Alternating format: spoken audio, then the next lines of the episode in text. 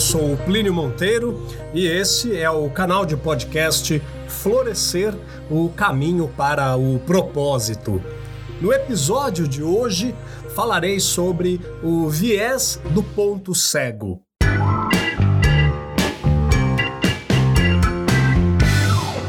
Quando você vai às compras, o quão imparcial você acredita ser na hora de escolher os seus produtos? Quando compara preços na gôndola do supermercado, você pode até supor que norteia suas decisões apenas com base em relações de custo e benefício. Imagine uma outra situação em que você está aí dirigindo o seu carro em uma rodovia, você se dá conta que precisa entrar na pista da direita porque a sua saída está se aproximando. Então, você inicia o processo de sempre.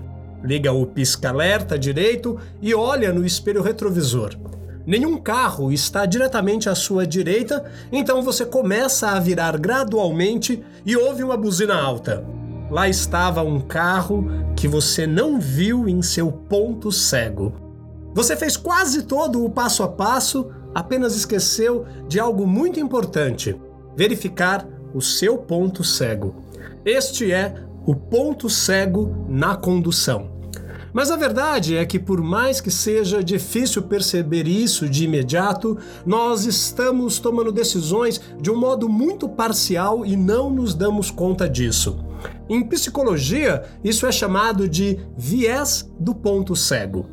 Como um ponto cego em um carro um viés de ponto cego é frequentemente algo do qual não temos conhecimento e que podemos distorcer nossa percepção da realidade, levando a pensamentos e decisões erradas. Este conceito nada mais é do que a tendência que temos em achar que tomamos decisões de um modo completamente imparcial, mas não fazemos o mesmo julgamento com as decisões alheias. Em outras palavras, Acreditamos que nossas decisões e julgamentos são livres de influência das nossas crenças, valores e de nossos preconceitos, ao passo que enxergamos o outro tomando decisões com base nessas mesmas influências. Viés do ponto cego é a tendência de indivíduos se perceberem como menos suscetíveis a vários tipos de viés cognitivo do que o restante do grupo ou de uma população. Um viés cognitivo ou tendência cognitiva é um padrão de distorção de julgamento que ocorre em situações particulares, levando à distorção perceptiva, ao julgamento pouco acurado, à interpretação ilógica ou ao que é amplamente chamado de irracionalidade. Implícito no conceito de um padrão de desvio está também o objeto de comparação ou o que é esperado. Isso pode ser o julgamento de pessoas que estão fora das situações em específico, ou pode ser um aglomerado de fatos verificáveis de modo independente. Uma lista longa e em constante crescimento de vieses cognitivos tem sido identificada nas últimas seis décadas de pesquisas acerca do julgamento humano e de tomada de decisões na ciência cognitiva, na psicologia social e na economia comportamental. Os vieses cognitivos podem ser organizados em quatro categorias: vieses que resultam de muita informação, vieses que resultam do significado insuficiente, os que resultam da necessidade de agir rapidamente e, finalmente, os que resultam de limites de memória.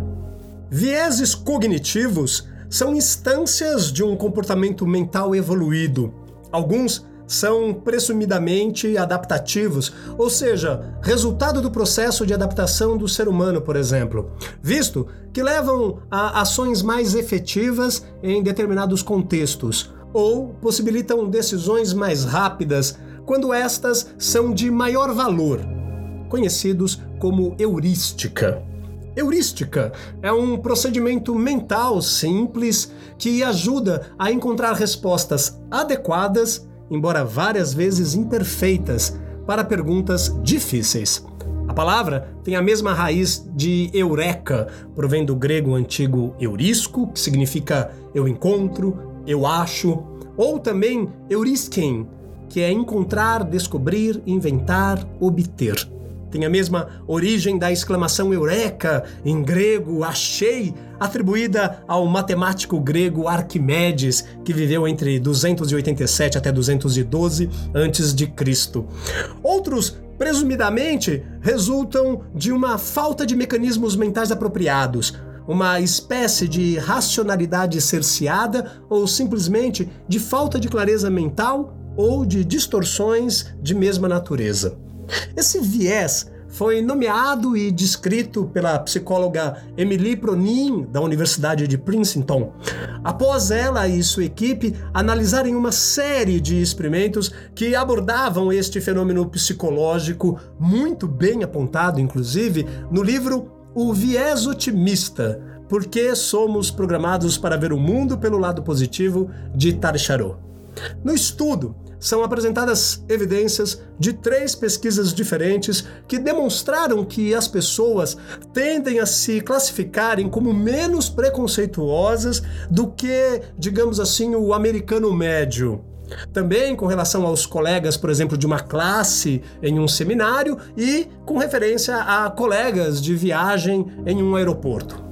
E como apontado por um estudo de acompanhamento, os participantes que haviam demonstrado um viés acima da média, mesmo após alertados sobre a possibilidade de serem vítimas de um viés relevante, tendiam a insistir que suas autoanálises eram mais objetivas e precisas do que a dos demais participantes.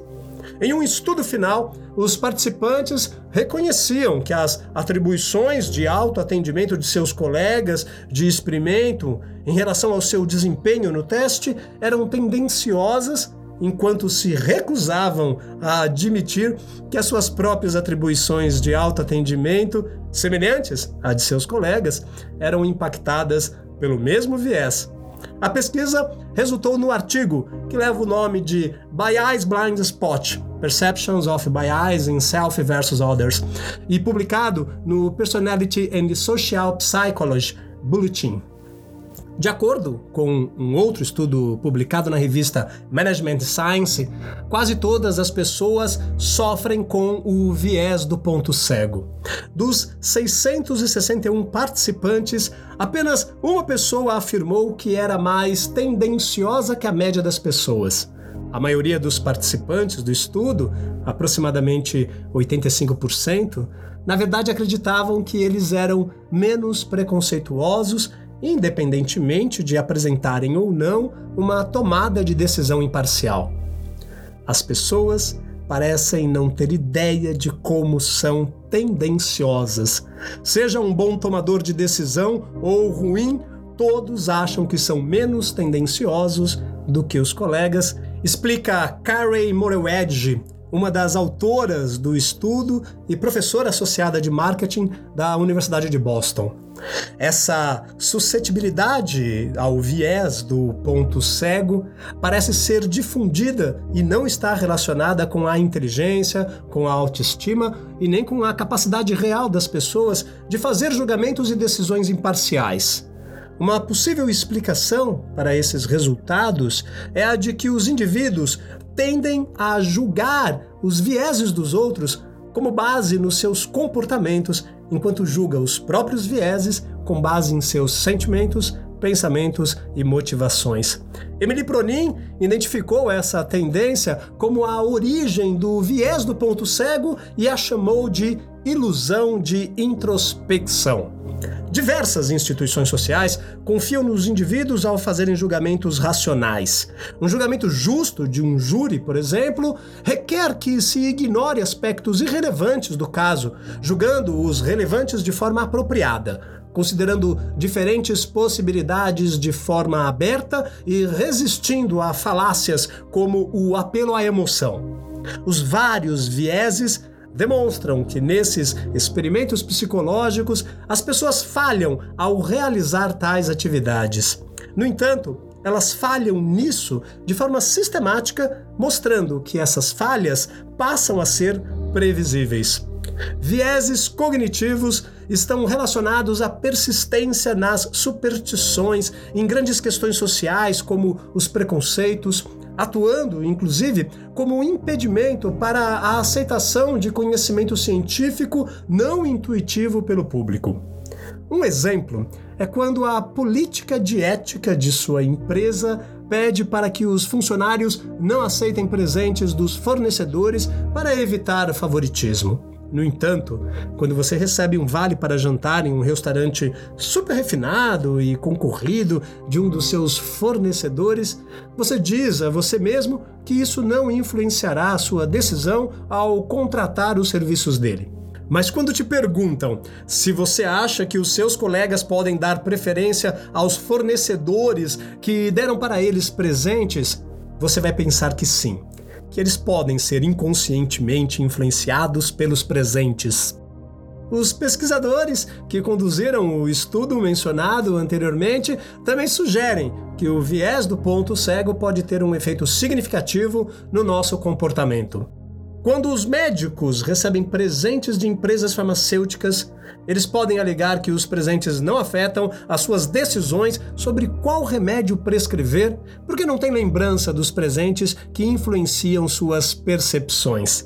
Entretanto, se você perguntar se um presente pode inconscientemente influenciar as decisões de outros médicos, a maioria concordará que outros médicos são inconscientemente influenciados pelos presentes, enquanto continuam eles próprios acreditando que as suas decisões não são.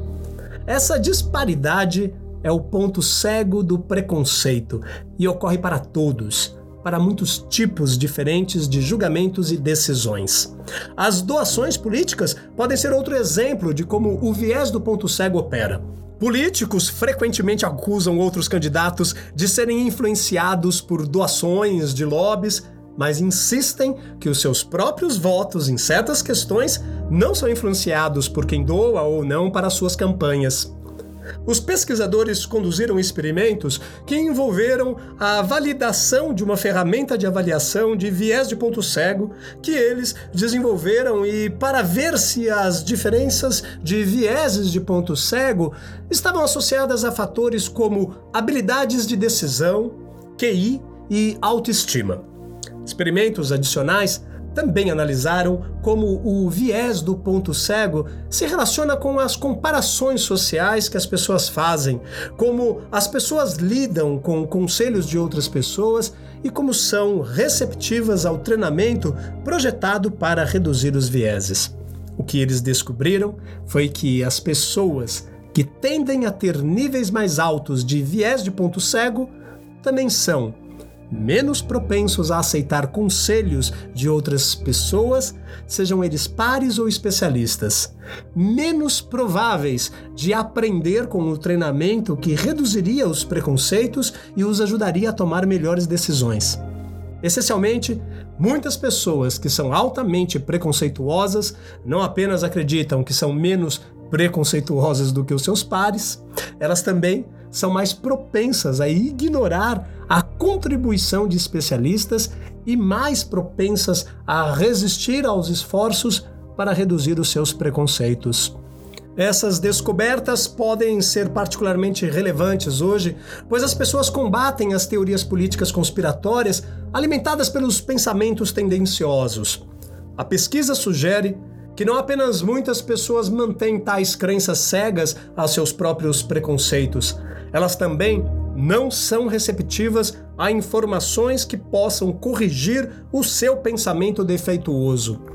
De uma maneira geral, as pessoas não conseguem enxergar o quanto tendenciosas são. Seja alguém que toma boas decisões constantemente ou alguém que vive fazendo escolhas erradas, de uma maneira geral, todas elas pensam que são menos tendenciosas que os outros ao seu redor, não tendo relação alguma com a sua capacidade de julgamento, inteligência ou autoestima. Existem alguns tipos de viés de ponto cego que são classificados de maneiras diferentes, como por exemplo, o viés da confirmação, o viés por incentivos, o viés à negação psicológica e a heurística do afeto.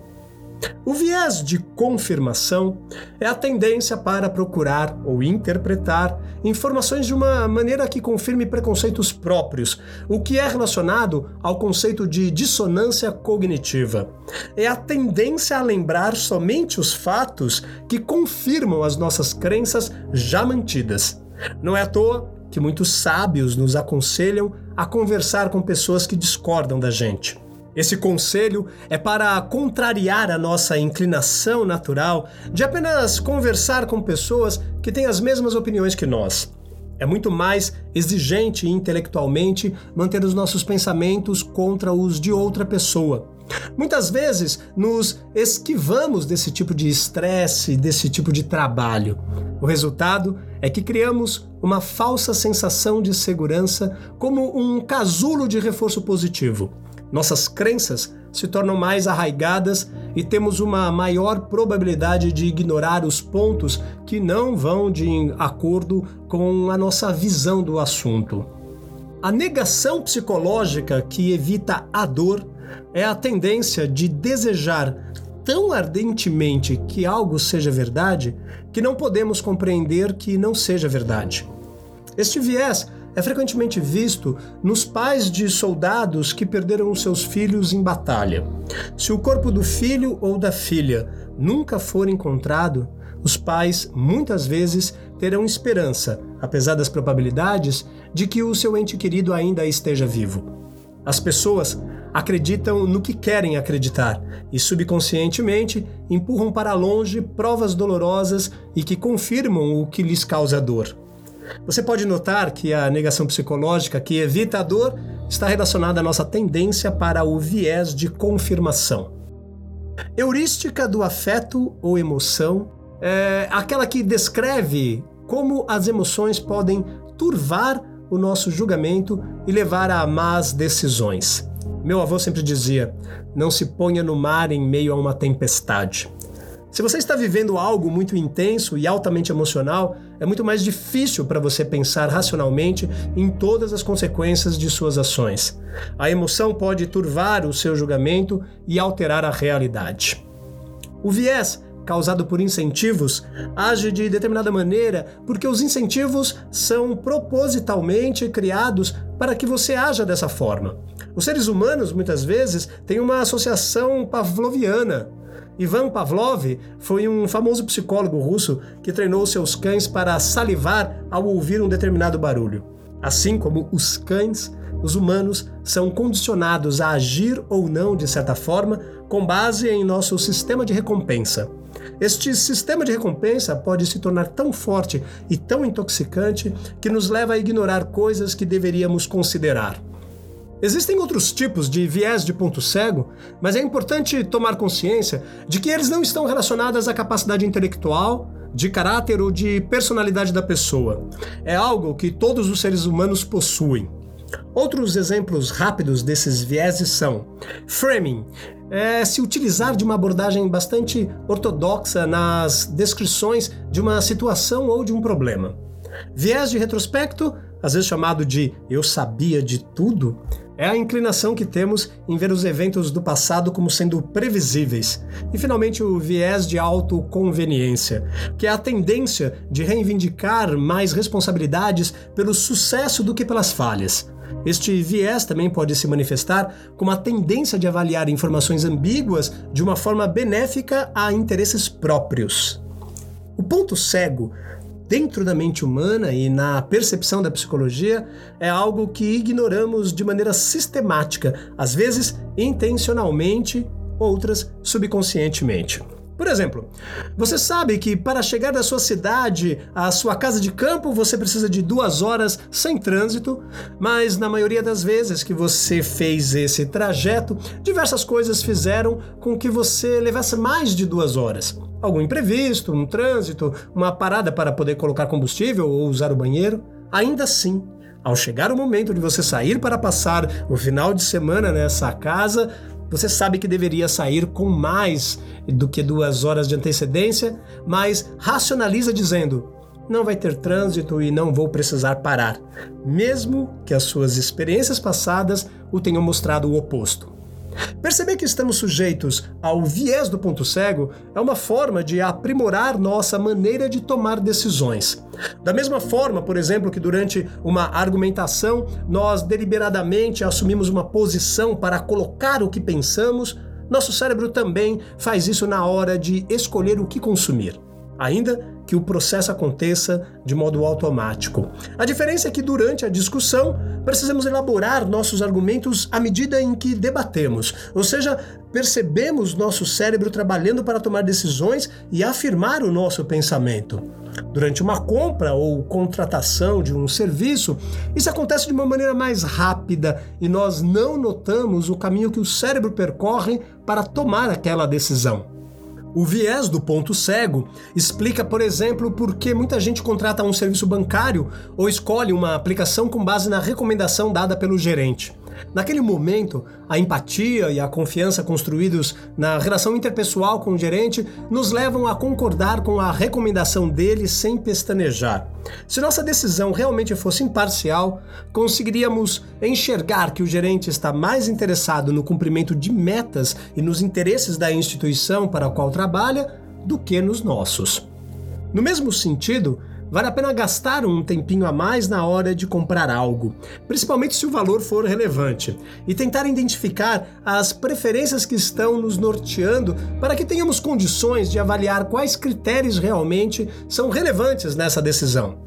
Para evitar ser afetado por este viés, é recomendável que, quando estivermos na posição de consumidor, Reconheçamos que os nossos julgamentos podem ser influenciados por fatores subjetivos que não conseguimos identificar.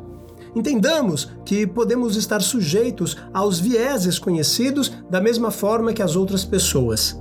Conheçamos as táticas usadas para influenciar nossas decisões e tomemos as precauções necessárias como desmarcar as opções de que não precisamos sempre que viemos a adquirir um produto ou um serviço.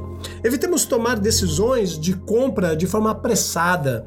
Separemos um tempo para poder pesquisar as opções existentes. Entendamos o papel de nosso estado emocional e de nossas preferências nas decisões, a fim de evitar, por exemplo, que somente a propaganda afete a decisão de compra no lugar da reflexão sobre a qualidade e o preço.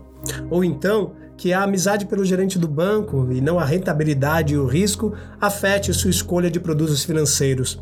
E finalmente, também estabeleçamos regras para evitar que nossas decisões sejam influenciadas por fatores subjetivos. Por exemplo, agendar lembretes, usar aplicativos de comparação de preços, levar calculadora e lista para o supermercado, programar aplicações automáticas no banco, entre tantas outras é, opções que temos. Um aspecto interessante a se levar também é a questão do juízo de valor. Um juízo de valor é um juízo sobre a correção ou a incorreção de algo ou da utilidade de algo baseado em um ponto de vista pessoal. Como generalização, um juízo de valor pode referir-se a um julgamento baseado em um conjunto particular de valores ou em um sistema de valores determinado. Um significado conexo de juízo de valor é o de um recurso de avaliação baseado nas informações limitadas disponíveis. Uma avaliação efetuada porque uma decisão deve ser tomada independentemente de estar em função de utilidade, da estética, da moral ou de qualquer outro critério valorativo. A expressão juízo de valor pode ser usada em um sentido positivo, significando que um julgamento deve ser feito levando em conta um sistema de valores, ou em um sentido depreciativo, significando um julgamento feito de um ponto de vista pessoal em vez de um pensamento racional ou objetivo. Nesse sentido positivo, a recomendação ao se fazer um juízo de valor é que se considere cuidadosamente para evitar arbitrariedades e impetuosidade e buscar consonância com as convicções mais profundas que se tenha. Em seu sentido depreciativo, a expressão juízo de valor implica numa conclusão que é isolada, parcial e não objetiva, contrastando com julgamentos baseados em deliberação, em equilíbrio e em racionalidade. Juízo de valor também pode referir-se a uma tentativa de julgamento baseado numa avaliação estudada das informações disponíveis, tomadas como sendo incompletas e em evolução. Por exemplo, um juízo de valor sobre lançar ou não um ataque militar ou como proceder em uma emergência médica. Neste caso, a qualidade do julgamento sofre porque a informação disponível é incompleta como resultado da urgência, em vez de ser resultante de limitações culturais ou pessoais. Julgamento pessoal é uma expressão descrevendo uma decisão tomada entre alternativas que não são claramente certas ou erradas, por isso, chamado de pessoal.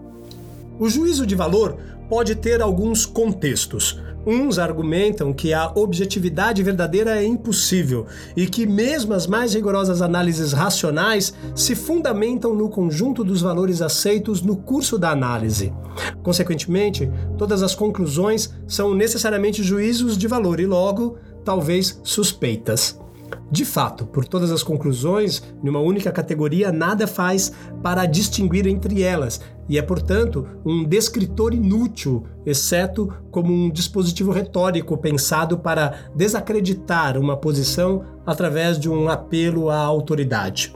Como exemplo de um ponto de vista mais sutil, verdades científicas são consideradas objetivas, mas são mantidas empiricamente como a compreensão de que evidências mais cuidadosas ou experiências mais amplas possam mudar os fatos.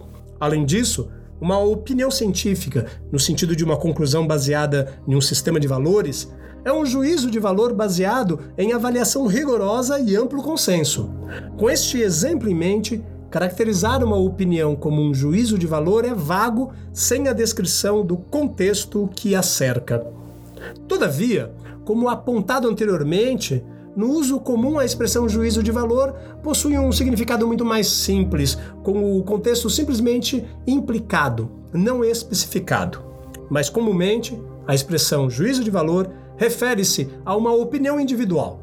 De fato, a opinião de um indivíduo é formada até certo ponto por seu sistema de crenças e a cultura a qual ele pertença. Assim, uma extensão natural da expressão juízo de valor é incluir declarações que pareçam ser de mão única em um determinado sistema de valores, mas que podem ser vistas de forma diferente em outro. Conceitualmente, esta extensão da definição relaciona-se tanto ao axioma antropológico de relativismo cultural, isso é, que o sentido cultural deriva do contexto, quanto à expressão relativismo moral, isto é, que a proposição de moral e ética não são verdades universais, mas brotam do contexto cultural. No sentido pejorativo, um juízo de valor formado dentro de um sistema de valores específicos pode ser paroquial e estar sujeito a questionamentos junto a audiências mais amplas. O desejo de ver-se positivamente como pensador racional e lógico, desempenha um papel crucial na questão do viés do ponto cego. As pessoas percebem que ser tendencioso não é uma qualidade desejável, então elas tendem a ver suas próprias decisões como sendo resultado da pura lógica e da razão.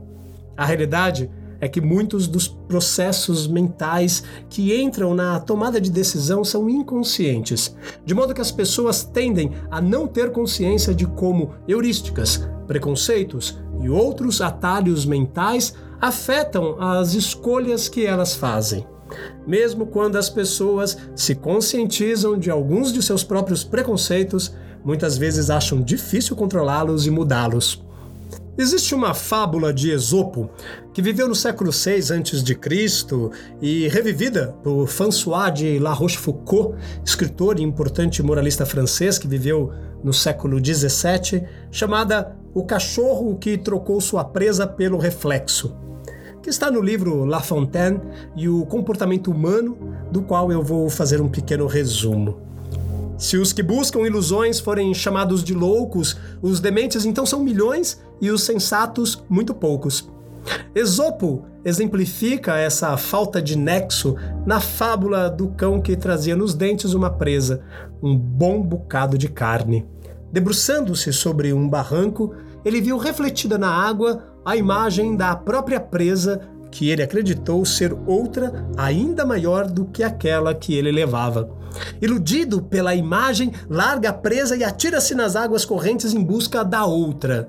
Como o rio estava muito agitado, ele quase se afoga e só com muito esforço e sofrimento alcança a margem, obviamente agora sem a presa e sem o reflexo dela. Quantos, como o cachorro, arriscam-se por pura ilusão? Não obstante, é bom lembrar que a autoilusão pode não ser simplesmente uma espécie de desonestidade ou fraqueza moral. Muitas vezes, trata-se de uma questão de cegueira cognitiva, processo mental de percepção, memória, juízo ou raciocínio, ou mesmo de incompetência. Os que buscam ilusões acabam tendo muito sofrimento, pois quando se deparam com a realidade, censuram-se e incriminam-se, às vezes por anos a fio. Lembre-se, o propósito demarca a interpretação do relacionamento entre o humano e o seu incrível mundo. Traduz no porquê fazemos o que fazemos. O Plínio Monteiro Palestras agora é um produto do Instituto Florescer. Para saber os conteúdos de minha palestra, siga-me nas redes sociais, no Instagram, arroba Plínio Monteiro Palestras. No Instituto Florescer, arroba Instituto Florescer Brasil. Nos vemos em breve. Até lá!